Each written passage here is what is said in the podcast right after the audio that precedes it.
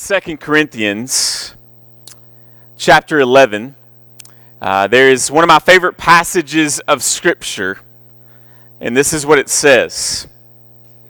This is Paul writing to the church at Corinth, and he says these things Five times I received at the hands of the Jews the 40 lashes less one. Three times I was beaten with rods. Once I was stoned. Three times I was shipwrecked. A night and a day I was adrift at sea. On frequent journeys, in danger from rivers, danger from robbers, danger from my own people, danger from Gentiles, danger in the city, danger in the wilderness, danger at sea, and danger from false brothers in toil and hardship, through many sleepless nights, in hunger and thirst, often without food and cold and exposure, and apart from other things, there is the daily pressure on me of my anxiety for all the churches. Who is weak? Am I not weak? Who is made to fall? And I am not indignant? If I must boast, I will boast on the things that show my weakness. The God and Father of the Lord Jesus, He who is blessed forever, forever knows that I am not lying. I wish someone would have shared that verse with me probably 18 years ago as I started my ministerial journey because I would have found another job. But they kept that one from me. And yet, now over the years, such passages have become sweet, sweet medicine to my weary soul as a pastor. The realization that the things that happen to us as elders and pastors is not something new only to us, but it is literally something that happened with the ultimate lead pastor, Jesus, and has continued in the lives of every faithful pastor since then. As one of my doctoral professors used to say to me after reading this verse, is that if you follow Jesus, then show me your back. There are lots of people who are claiming to be followers of Jesus, and yet their backs look nothing like the Apostle Paul's, and their back looks nothing like our Lord and Savior Jesus, who should have died at the hands of the whipping post of the Romans. And yet, God is still calling men and calling women to all be in ministry, and yet He has called some for a specific role within the church. This past few weeks, on March the 4th, I celebrated my 14th year into going into ministry. In regards to that, there are some things that I will never forget. There are things that I wish that I could remove from my mind and yet, simultaneously, there are things that I hope that God would allow me to keep my mind into old age to remember and to hold on to many of these things. One of the things I will never forget is the call in the middle of the night calling me to come to the hospital. And walking into that hospital room to find a young mother holding her prematurely born dead baby. And passing it from family member to family member as she spoke to it as though it was alive and asked me as the pastor if I wanted to hold her baby. And it was that big. I'll never forget the call I got from a former youth student who had a baby and her husband worked third shift as she worked during the day, and he had accidentally suffocated their precious baby. And they called me to do the funeral. I'll never forget the the moments of helping people through a lot of pain and through a lot of suffering. And yet, simultaneously, over the last 18 years of my life, um, I'll, never forget the day that uh, Justin Crow walked into my life. And I was wondering why at the church where people barely wore anything, why he was wearing a shirt and tie every Sunday. And I just thought that that was really weird. He was more dressed up than all the pastors. I'll never forget the day that uh, Stephanie Crow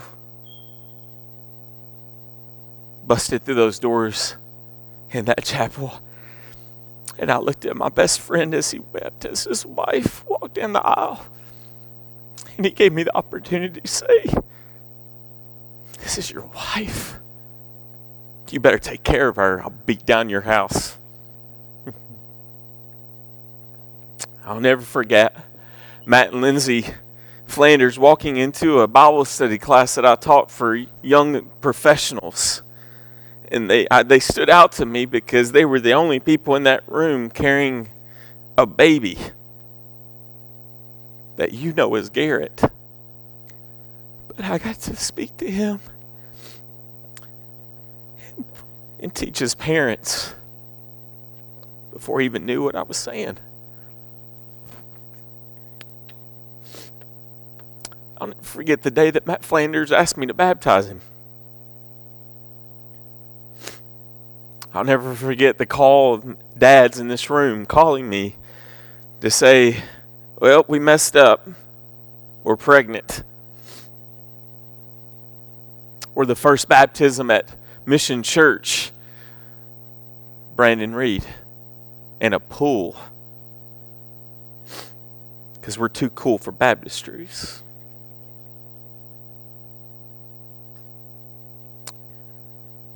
The list could go on and on here of both times of great pain, great suffering, and yet there are things I will never forget that bring me great joy to the pastorate. Through all of this, I want you to know that there have been dark nights in my life, even in the last week where I've simply said, Is this really worth it? I can go make a lot of money somewhere else and be a great Sunday school teacher and not have to deal with any of this. Is the gospel worth it? Is the gospel call worth it? And though I will never forget that baby, and though I will never forget those baptisms, I was reminded once again to not forget this. It is not about the preacher. It is not about the elders. It is not about a man named the Apostle Paul. And it is not about a young preacher, teacher, elder named Timothy. It is about Jesus, our lead pastor, our lead shepherd it is about Him. And yet, in His good and perfect sanctifying will, He has laid out before us a responsibility of qualified men within the life of the church to continue to under shepherd under Him and His authority. As my good preacher friend up in Bardstown, Kentucky says, I'm not a shepherd, I'm a sheepdog. How true is that? How true is that? Today we come to the context of Paul addressing this young preacher. Um, it's believed by some that uh, Timothy was intimidated, uh, that Timothy had a hard job to do, uh, that accusations would be made against this young man, and so the elder, um, meaning older, elder, and this way I'm using it momentarily, um, the spiritual father of this young Timothy commends, reaches out to this young man and is encouraging him and is telling him, equipping him on what he is to do within the churches and the responsibility of the elders. Let us not forget, even as we cover this text today, is that one of the major things that is taking place within this young church, in the church at Ephesus, was the very fact that false leaders, false pastors, unqualified men had infiltrated the church, and their false teachings had caused division and distorted understanding of the gospel within the church. This was not coming from the outside, it was coming from the inside. It was coming from the man standing right here, or the men standing behind the, the pulpit, leading people astray. And so, first thing I want to say to you this morning, if man, if you have been abused by a pastor, I am deeply sorry. If you have believed that any of us elders here at Mission have abused you in any way, I am truly sorry because I know that feeling as well. I know that feeling. But also, ladies and gentlemen, we must be mature enough to realize that, that sheep bite too. And you're the sheep. So, what does Paul do?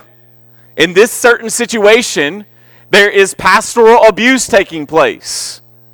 There's false teaching that is taking place, not only in this church, but you can read many of Paul's letters. This is the things that he is addressing. And he's saying that, that these false teachers need to be removed. And that qualified men need to be in the congregation in order to center the congregation back to Jesus. That the center of the church is Jesus, our lead pastor, our, our leader, our great good and perfect shepherd. And yet, while he is away preparing a place for his bride, he has left the responsibility of qualified men to steward the church. And this is our context. To understand the church, we need to define what that is. And so primarily I'm going to use a definition that we see within 1 Timothy chapter 3 verse 14 and I believe Pastor Todd will actually preach on this here in a few weeks. But in 1 Timothy chapter 3 verse 14 if you have your Bible in front of me it says this as a description of the church, if I delay I, I hope to come to you soon, but I'm writing these things to you so that if I delay, you may know how one ought to behave in the household of God. As I mentioned last week, because of the created order, Adam and Eve, God created man and woman equal in value and worth and dignity, but that He gave specific complementary uh, roles to be exercised within the home, marriage, and within the household of God, the church. Since the husband is called to be the servant, sacrificial leader in the home, then this means also that he is calling servant, sacrificial male leaders to help oversee and to govern the church. Within the scriptures, a lot of people don't know this, but within the scriptures, there's primarily two roles within the church. To make things function, man, and I'm not saying that this is all wrong, has created extra things. But the only two specific roles that we see within the church is that of, of elder and that of deacon, which we will talk about next week. But one of the things that we also need to understand, specifically from our convictions here at, at Mission Church and what we see inside the Bible, and there's lots of scholarly and uh, support from behind this, is to understand, brothers and sisters, that when we use the term elder, we are not talking about a person wearing black pants, a white shirt, and a tie, riding a bike. We're also not talking about a really old person, your elders. Okay? But according to the scripture, what we see is, is that within the, the, the scripture, in the order of scripture, is that there are synonyms for the role in which myself, Pastor Justin, and Pastor Todd hold. It is the role of elder, pastor, also known as an overseer or bishop. All of those words inside the New Testament are synonyms for the exact same position and role. It is, it is like me calling um, a doctor a doctor. Well, physician, right? Medical professional. All three of those are adjectives describing what? The same role. And so we see this inside of the New Testament. Many times I grew up in a church where everybody was brother, sister. Did you grow up in that church? Also, you never called the pastor anything but like Pastor Hightower. That's his last name. You don't ever call him Pastor James, right? It's Pastor Hightower. Um, and, and in that, though, we never use the term elder. Okay? And so there can be a little bit of nuance in, in trying to understand these things. And yet, the thing is, is that if you are a pastor, then you are also an elder. If you're an elder, you're also an overseer. If you're an overseer, then you're also what's called a bishop. And so we see inside of this passage, even if you're looking inside the ESV there, at the top of chapter 3, the, the, the you know, the editors of these scriptures help us uh, to put uh, titles up at the top, and it says qualifications for who? Overseer. which speaking to the role of pastor and elder. That's why here at at, at Mission, you will sometimes hear us call each other, um, hey, this is Pastor Justin. He's one of the elders at the church. Sometimes we call Elder, Todd, you know, uh, Pastor, this is, I'll introduce Pastor Todd to somebody else. Say, uh, this is Todd. He's one of the elders at Mission Church. That doesn't mean he's not a pastor. It means he's, he's all of those things. He's pastor, elder. All of that is the same role. It is the same position. Also, one of the things that you need to understand inside of Scripture is typically the word pastor is only used a few times. It's most commonly the term elders. In almost every case, this role is mentioned, it is always in the plural form. This means that from what we can gather from the scripture, that within every church, there should be what we call a plurality of elders. There should be a plurality of pastors.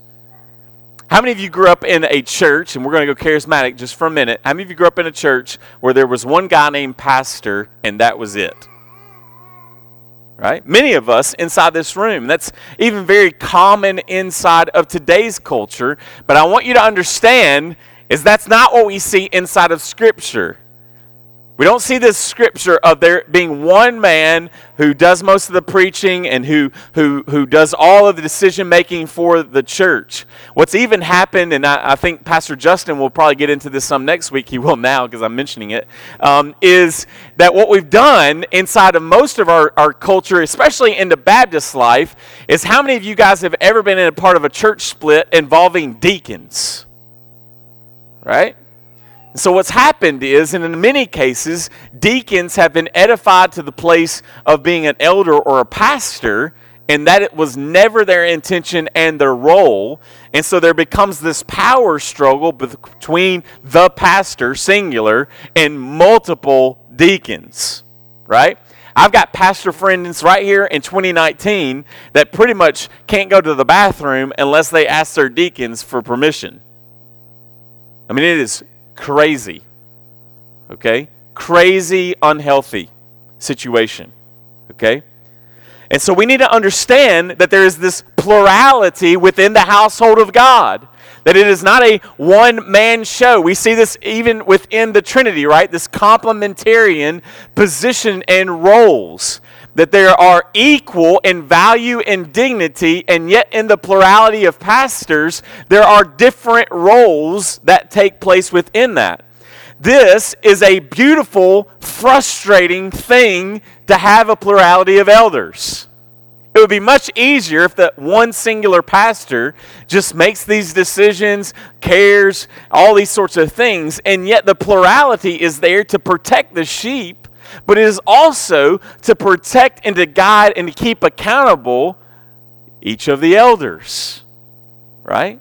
Because they have as much voice into the life of this church. But we like to say and point to the guy who talks the loudest and the most that in some way that he has greater voice overall. And the thing is is that he he doesn't. He doesn't.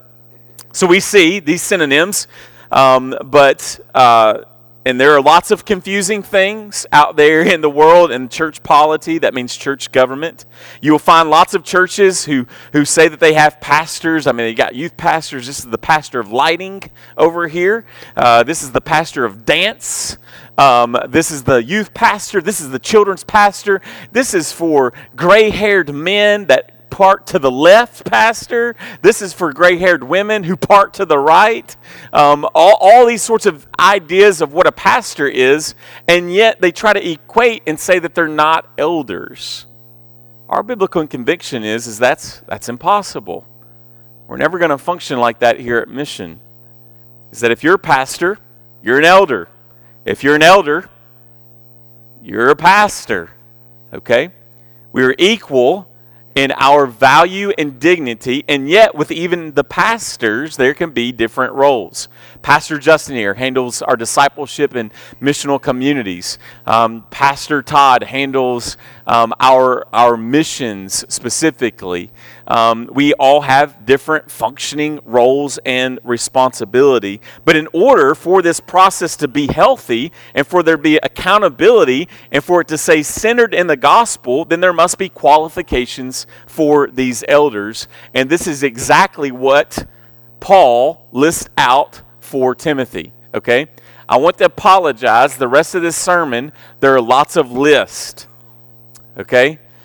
Take it up with Jesus because the Bible is full of lists. All right? Not expecting you to write all these down. This first list is verbatim from what you see here. Don't freak out like mission people who've been here a long time.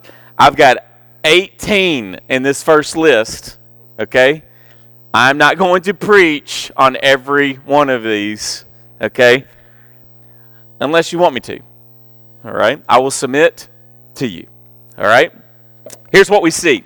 Um, in, in chapter 3, verse 1, it is, is saying is trustworthy if anyone aspires to the office of overseer. The first thing is, is that within the church, prayerfully, hopefully, uh, the qualification of an elder is that he desires to be that. Okay? He desires. That's a pretty good thing. I know of men who have no desire to be elders, but in their church polity are elected as them against their will. Do you understand the danger in that frame? I don't want to be an elder. I don't want to be an elder. Oh, we're electing you as an elder. I guess I'm an elder. right?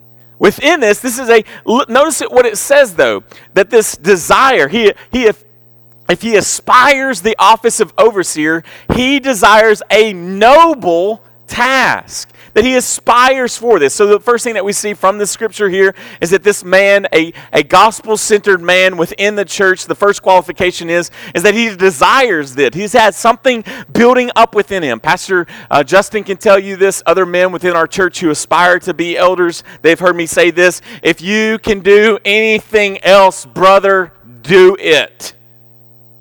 But if you can't, you better be it or pursue it at least.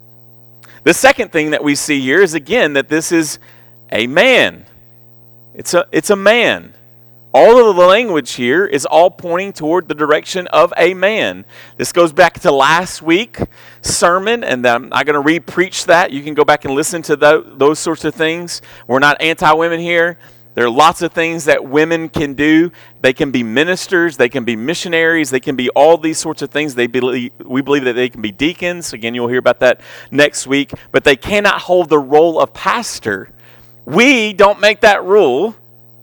The Lord does. The authority of Scripture does. So he must have a desire. He must be a man. He must be above repro- reproach. Excuse me.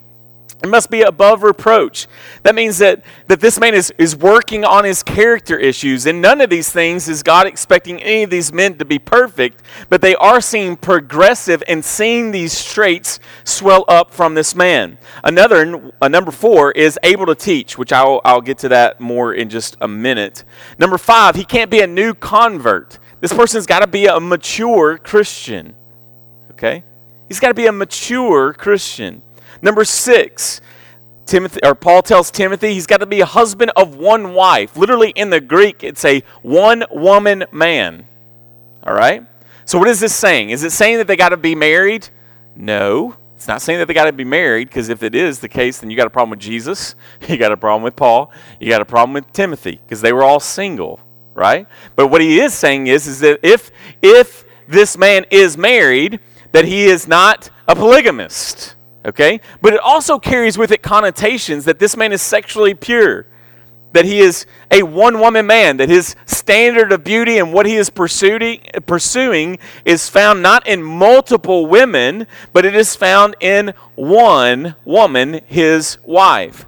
We can see also that this man, a qualification is, is that, man, he's a good daddy. He's a good dad. He's a successful father. His, his kids love him. His kids respect him, except for the, between the ages of 13 and about 18, we give them a pass. All right? But overall, there is a submissive children. Number eight, he manages family well. He manages his family well. What does that mean? He provides for, he organizes, he loves. He loves all these sorts of things. He manages them well. And the, and the scripture tells us here again, Paul is saying, hey, here's the deal. If an elder, if a pastor can't manage his home, brother's got no business helping to manage the church. Okay? Now, as church members, you need to get this. You need to understand this difference between this role in your typical job. Okay? Managing my wife and children, us other elders managing our wife and children, is a qualification. I can be disqualified if I don't do that. Okay? So let me equate that to what you do. All right? Many of you inside this job, man, if your husband or wife, if you guys hate each other, guess what you get to do? You get to keep your job. All right? Pretty much whatever you do inside of your life, as long as it's not illegal or whatsoever, you can be a terrible, wretched person. And your wife and kids, all those sorts of things, they can, they can hate you. And guess what? You can show back to work on Monday and work and keep working because nobody really cares about what's happening at home. But for the elder, for the pastor, if he doesn't manage his home, then guess what should happen? He doesn't repent and this sin continues on, then he loses his role. He loses his responsibility. And many members, many Christians, don't understand the importance of that responsibility in managing his own home before he manage or before you want him to manage all of your homes. He has a priority family and if he's married, it's them. Okay? Number nine, sober minded. What does that mean? And that he has good judgment. That, that he is, he's emotionally stable. Okay? That he's not just all over the place inside of his mind. That number 10, that he's self controlled that he's sound in his decision making. Number 11, that he's, he's not a drunkard. And I think that you can in, imply that, that he's not addicted to anything, all right? Or that he's at least fighting the addictions inside of his life. Number 12, he's not a lover of money, all right? There are some people, and Paul even addresses this inside the scripture. We see this also in modern times. There, there are men who pursue the pastorate and thinking that they are going to be rich. And guess what? Some of them have done that. But the scripture tells a pastor and elder not to be a lover of money, that he is financially content. He pays his bills. Number 13, that he's respectable. All right, as Paul said, imitate me as I imitate Christ. He's a respectable person. Number 14, that he's hospitable. Now, a lot of times in the South, we'll even hold workshops and clinics within churches talking about hospitality. Specifically, they'll be driven toward women about how you should fold your napkins before company comes over. All right? We'll tell people they have the gift of hospitality. But I want you to understand from a biblical standpoint, the idea of being hospitable is, not your ability to cook, clean, and to make sure everything is, you know, pioneer womaned up. Um, so when company comes, everything looks nice. Okay? Hospitality from this standpoint is, is, is this man, does he have relationships with non Christians? Or does he treat them like the enemy? Is he welcoming to non Christians in his life, in his home, in his work, in his community? Is he constantly engaging and being hospitable toward non believers, or does he have kind of the stiff arm mentality toward them? Number 15, that he's not violent. He's not known as a violent man. Number 16, um, that he's gentle. Okay? That he's gentle. That he's kind, gracious, and loving. But I also want to say, inside of this gentleness, that there is this sweet spot that is often difficult for us as pastors. We're reading from a pastor to a pastor, aren't we? And what did he do in chapter 1? He named people in the church. Okay? And told the church to do what? Get them out. All right? We forget, we get this picture of Jesus, and if you've seen lots of Jesus movies, typically blonde hair, blue eyed Jesus, kind of ah, weirdly smiling. Okay? And we get this picture of Jesus never raising his voice or never being stern. And the thing is, is that I think if you do, are a healthy reader of the scripture, you can't paint that picture always of Jesus. Now, he's not all, all the way walking around yelling either. But this Jesus is the one that looked at people and said, You brood of vipers, you turn them into twice the sons of hell that you are. Right? He looks at his friend, Peter, and says, What? Satan. All right? My mama did that to me once. That'll change you real quick. Okay? She did. She called me out. She called me Satan driving in the car one time because I backtalked her. Satan! You will not have my son.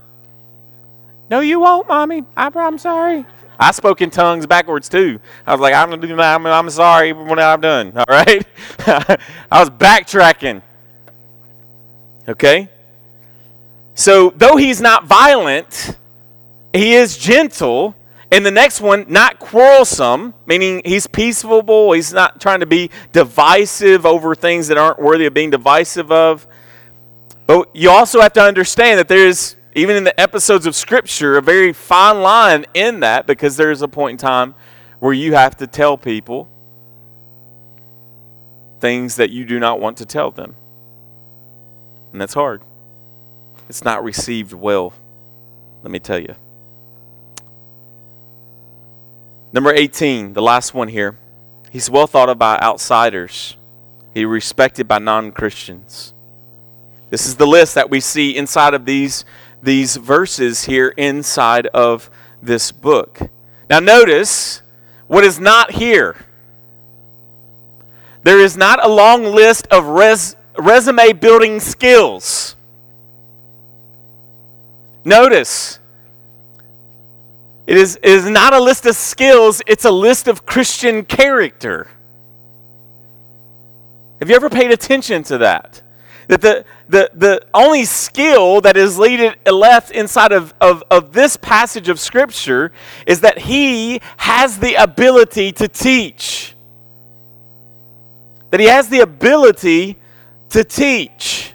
So you get this big long list of his character, uh, of qualifications. And so you find men that fit all of this. And the only skill that he has to have, though, is can he rightly divide the word? Can he preach doctrine? Can he set people straight? Does he know this Bible? Does he have Jesus at the center of his life? Is he constantly pulling you in, tapping you sometimes with the shepherd's hook, other time using the crook of the shepherd's hook to grab you by the neck to center you back in, not to himself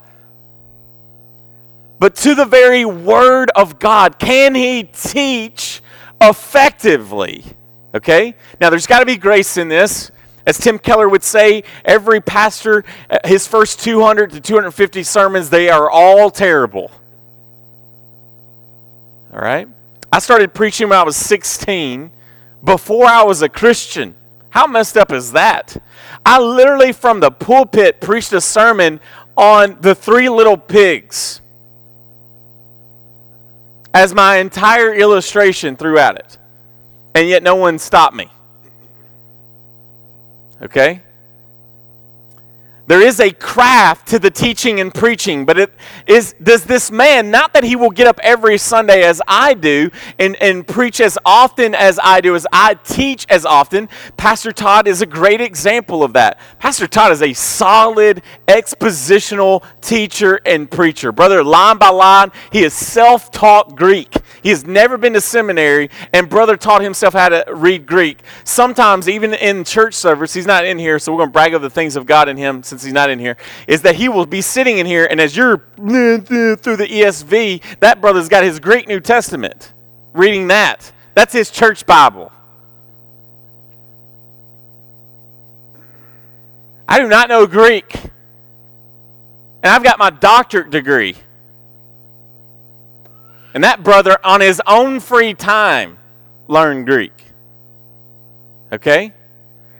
But if you were to ask Pastor Todd, hey, hey, Pastor Todd, and we have to be very careful. It's a running joke between us elders, is we work out months in advance before Pastor Todd preaches, because the idea of me calling him like like I had to call Pastor Justin a month ago and say on a Friday, hey bro, you're up.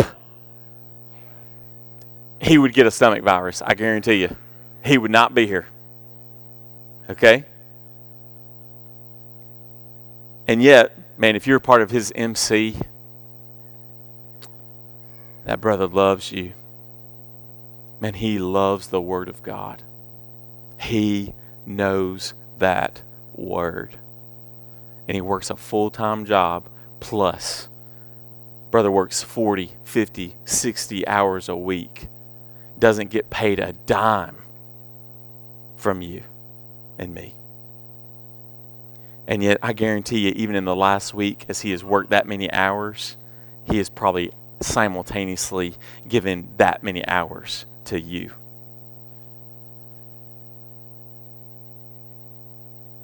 Now, Pastor Justin's trying to take my job every week. Okay? So that's why I keep giving him the hard passages. you know, you think you're bad. Preach on this. They'll hate you now, right? no, I, the the reality is, I mean, uh, I, I, was here. I heard Pastor Justin's first sermon, and man, how God has grown you, brother. I told somebody this last week: if I die in a car wreck, one thing is for sure: Mission Church, it it no longer needs me.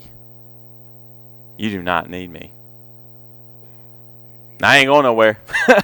so you stuck with me like a mole.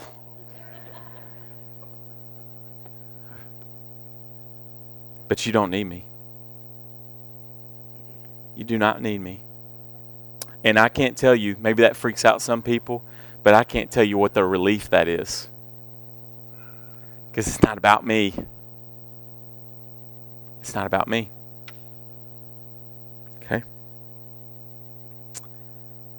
I want you to get this, gentlemen, specifically men in this room, and ladies. This list, do you know what Paul is describing to Timothy? How every Christian should be, except for the teaching. This list is of godly character. We should not be blown away and go, Well, I don't have to manage my family. That's just for the elders. I don't have to show hospitality to a non Christian. That's just for the pastors. I don't have to be respectable. Don't put that on me. The reality is is that this list is what it, he's all he is doing is describing Christians. But these guys can also teach. Out of the Christians, these guys can teach. We've gifted them spiritual gift of teaching, preaching, so they get to do that. That's the only thing that separates you. And so that's why we have said over and over and over and over and over again, specifically to the men inside this room, is brothers in this room. If you aspire, and we pray that you do, if you think we will only have three elders in this church for the rest of our existence, that is not true. We are constantly pleading with the Lord to bring more qualified men to this. And yet, brothers, if you do not desire it or aspire to it, I want you to know that our desire is that every man inside of this room would meet the requirements of what it means to be an elder, even if he is never called to do it and given the title. If the title is impressive, spend a week with me. Get the emails I get. Get the text messages I get. All right? Again, not all bad. They're just sometimes at really bad moments. When I'm trying to watch a movie. what do I do with this? Oh, that's really encouraging. All right? But it's all part of it. And I want you to know it's a joy. What are the responsibility of the elders? Quickly. Can't go through all of these in great detail the responsibility of the elders, not, but I think that this is very important because I think we've created a culture inside of American Christianity where there are responsibilities placed upon the elders that are not found in the Bible. Okay? What are the responsibilities? Here are a few of them. Number one, we are to pray for you, especially when you're sick. That's what James 5:14 says. If any of you is sick, let them call the elders of the church, and by letting them pray over him, anointing him with oil in the name of the Lord. The second thing is, is again that we're supposed to teach. This is our main responsibility, is to teach and preach. We see this in James chapter 3 verse 1. Not many of you should become teachers, my brothers, for you know that we who teach will be judged with greater strictness. We're to be most authority, and maybe the only time that we have authority as your elders is when our Bible is open. We're to preach, teach, preach, teach, preach, teach, preach, teach. This is our main responsibility. We're to be servant leaders. Number three, 1 Peter chapter 5, verse 1 through 4. So I exhort you, elders among you, as fellow elder, and a witness of the sufferings of Christ, as well as a partaker in the glory that is going to be revealed. Shepherd the flock of God that is among you, exercising oversight, not under compulsion, but willingly, as God would have you. Not for shameful gain, but eagerly, not domineering over those in your charge, but being examples to the flock. And when the chief shepherd appears, you will receive unfading crown of glory. We are to be servant leaders. But, ladies and gentlemen, that does not mean that we are to be your slaves. Pastors are not butlers.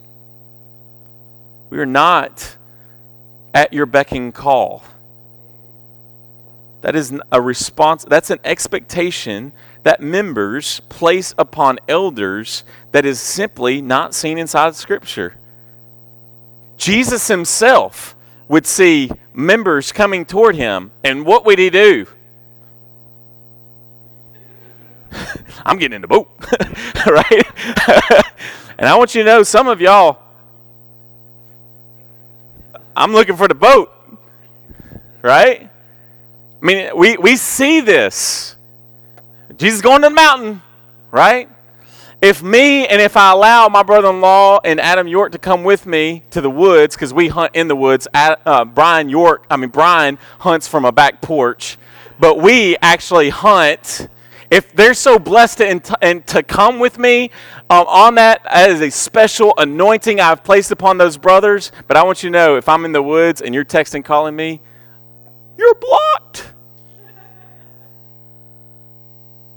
Got to get away. We're servant leaders. Faithful ones are. We're sacrificial. Faithful ones are. But we're not butlers. We're not maids. We're not slaves. Servant leaders. How do we serve you? We lead you. And how do we lead you? With our Bibles open. Okay? Number four, protect. Acts 20, 28 through 29. Pay careful attention to yourselves and all the flock, in which the Holy Spirit has made you overseers to care for the church of God, which he obtained with his own blood. Do you understand the seriousness? Essentially, God is saying to the elders, hey, I got to go take care of this. Here's my wife. Make sure she doesn't die.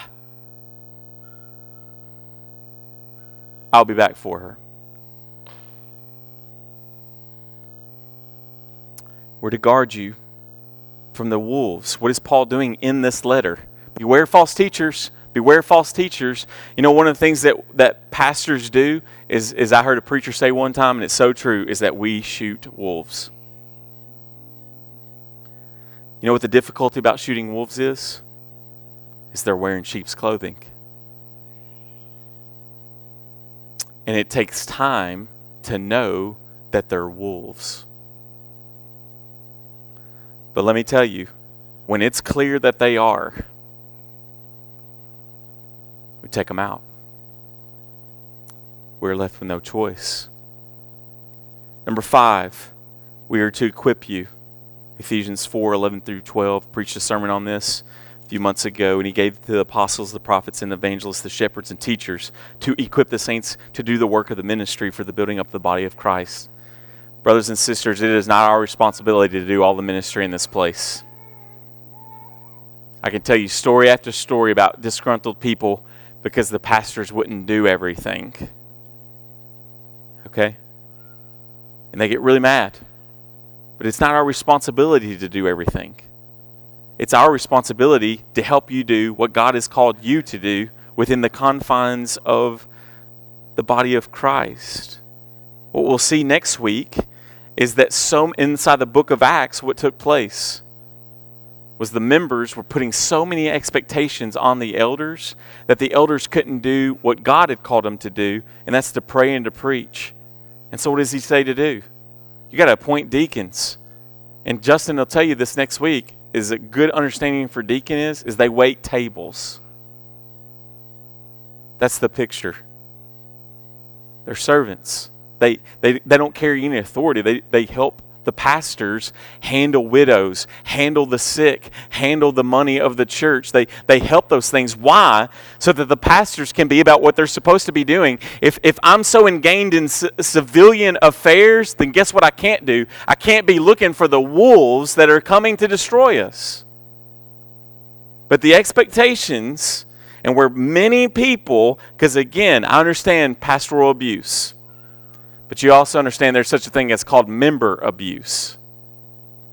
And if we get so, and people have such an expectation, man, this is, you got to be this anytime I call. Um, anytime that, that I need you, this is where you've got to be, and this is, this is what you've got to do, and all, all these sorts of things, then I want you to know you will not see that in Scripture. And it causes more danger because who could be sneaking in? When we're to have the, what's the word here? Overseers. Your ground troops, okay? Your ground troops, and we're dropping bombs. Okay? You got to get that picture. Okay, so quickly, how do you respond to your pastors? Big la- list here. I'm going to read through. Okay? How do you respond to your pastors? How do you respond to your elders? And again, none of this is, is major criticism toward you. Again, I, I love being here. I know what it's like to be in a church where you did not want to be. I love here. I, I, I pray that the Lord will allow me to die being an elder here. Number one, and there's lots. Of, I did the Baptist thing. Lots of peas here. I don't know why, but uh, number one, fight the drift of petty criticisms of your pastors while understanding biblical concerns. Okay? Fight the drift of petty criticisms of your pastors while understanding biblical concerns. There's a major difference there.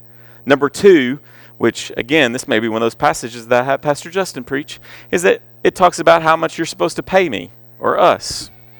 That's in 1 Timothy chapter 5. So get ready, Pastor Justin, on that day because it will be quite awkward. It says provide for their needs. You can skip over here later on today after the basketball games and you can read that. Number three, preach the gospel to your elders because as you forget the gospel, so do we. Number four, healthy praise of God's work in your pastors. Healthy praise of God's work in your pastors. I have met a lot of arrogant pastors. I have borderline been one. But I've never met one pastor who is seeking to be faithful who was ever encouraged too much. I've never met one. Number five, have a biblical perspective of your pastors. What do I mean by that? Again, many members believe pastors are a junk drawer position, meaning they believe elders are Jesus, the Word of God, that we're infallible. But I want you to know that pastors make mistakes all of the time. We are not your superheroes. Get rid of the pedestal respect the position, and as long as they're being faithful, you respect those men, that plurality. But you got to get rid of the pedestal. You got to get rid of the Messiah complex that you place upon us because I'm telling you, you place us so high, and when we let you down, that's a long way to fall. And I can't tell you how many people have told me they will never return to a church because they were so hurt by a pastor. And the thing is, is we don't know that pastor's side of the story. Number six, point out to them their sin and pursue their repentance. It's okay. It's again a biblical thing. You should point it out to them. We're going to see this in 1 Timothy chapter 5. Number 7, protect them, their hearts, their reputation, and this is a big one, their family. You want to see a pastor come after you? Come after his wife and his kids. And it's the responsibility of these elders to protect you, but it is the responsibility of the members to protect that pastor and his family. Because again, if he, the man loses his family, what does he also lose? His job. And yet, in many churches, you believe, or not, not you, many churches, they believe if you hire a pastor, you have also hired his wife. And you haven't. You haven't their wives, excuse me. You haven't. You have got to protect his family because there will be people who will try to destroy it. Come after the kids. How many of you guys know the PK? That's preacher kid talk, where kids are really messed up because of the church and what they did to their daddy and their mama. Number eight, pastors are people too. Did you know that? No S on this chest. Did you know that pastors are people? Guess what? We get tired. Anybody been tired? Dog tired before? How do you act when you get tired? You're not nice. Guess how we act when we're not tired? We're not nice. Okay? Man, I have gone into meetings with some of you, and it had nothing to do with you, but I've been snappy toward you. You know why? Because I'm tired. I'm, I mean, my wife has me on every diet known to man. It's like my blood sugar is like, woo! Right? I go to meals and y'all all eating carbs, and I'm like, hey, my wife won't let me eat it. All right? I'm just mad at you. I'm jealous. I'm coveting because you're slamming that pizza. And I'm like, I like lettuce. Lettuce is good. Right? I'm eating air. Mmm, enjoy those beans. right? Guess what? We're tired. Guess what? Pastors get tired. We get sad. We get depressed as, as the church is expecting us to, to manage everything. Guess what we also have to do? We're also running to sports. We tried that. We're also running, we're juggling bills. We got to pay bills. We're, we're, we're juggling, man, what are we going to eat tonight? Like, do we, do we plan this week? Uh, what about date night? What, what about uh, uh, this? What about, what about this? What about this? What about this? And simultaneously, we're getting all the texts from you. All right? Got a hangnail. Yeah, that's cool. Bite it off. so back at 2.30 or something. I, I, it's like, okay, cool. Cool. There's a meme. Uh, there's a joke I don't even understand. I don't know that that's appropriate. that's weird. You just sent me that, and now it's going to show up on my covenant eyes, and I'm going to have to tell my 14 accountability partners. Okay? We're trying to, this is what we do, is spin plates. The thing is, you got to help us only spin the plates that are the biblical ones. 50% of pastors feel so discouraged that they will leave the ministry if they could, but they don't believe they have any other way of making a living. 50% of ministers starting out will not last five years. Only one out of every 10 ministers will actually retire a minister in some form. And if you've not paid any attention to the last few years, there's been suicide, suicide, suicide, suicide, suicide. And those men were pastors. 1,700 pastors, according to leaders.com, churchleaders.com, 1,700 pastors leave the ministry every month. Every month.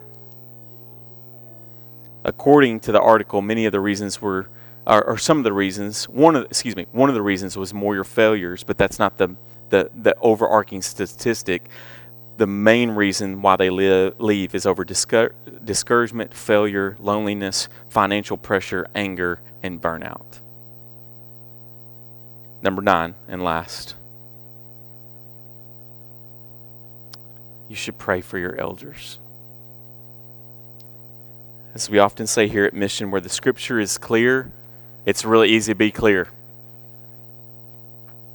But where the scripture is not clear, it's really tough. And we try our very best to make biblical based decision off of biblical wisdom. But you need to get this Jesus is infallible, the Word of God is infallible, but your pastors are very fallible.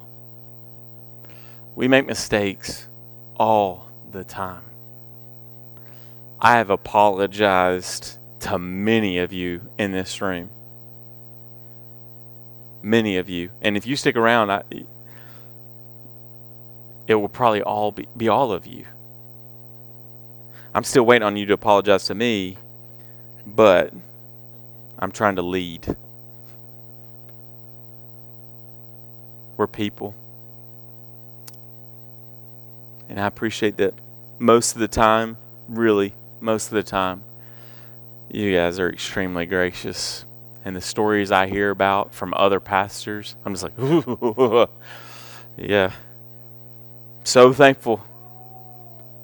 So thankful. I love you. I know Pastor Justin loves you. I know Pastor Todd loves you.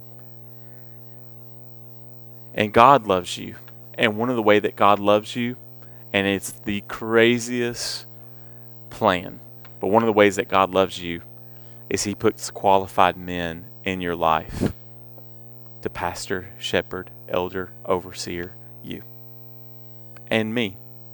Because you know who my pastor is? Pastors are? It's Pastor Todd and Pastor Justin. And if you think they are yes men, then again, spend a week with me.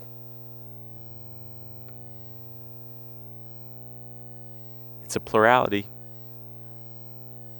And I'm so blessed and humbled be a part of it. And I pray that you feel that is the case for you.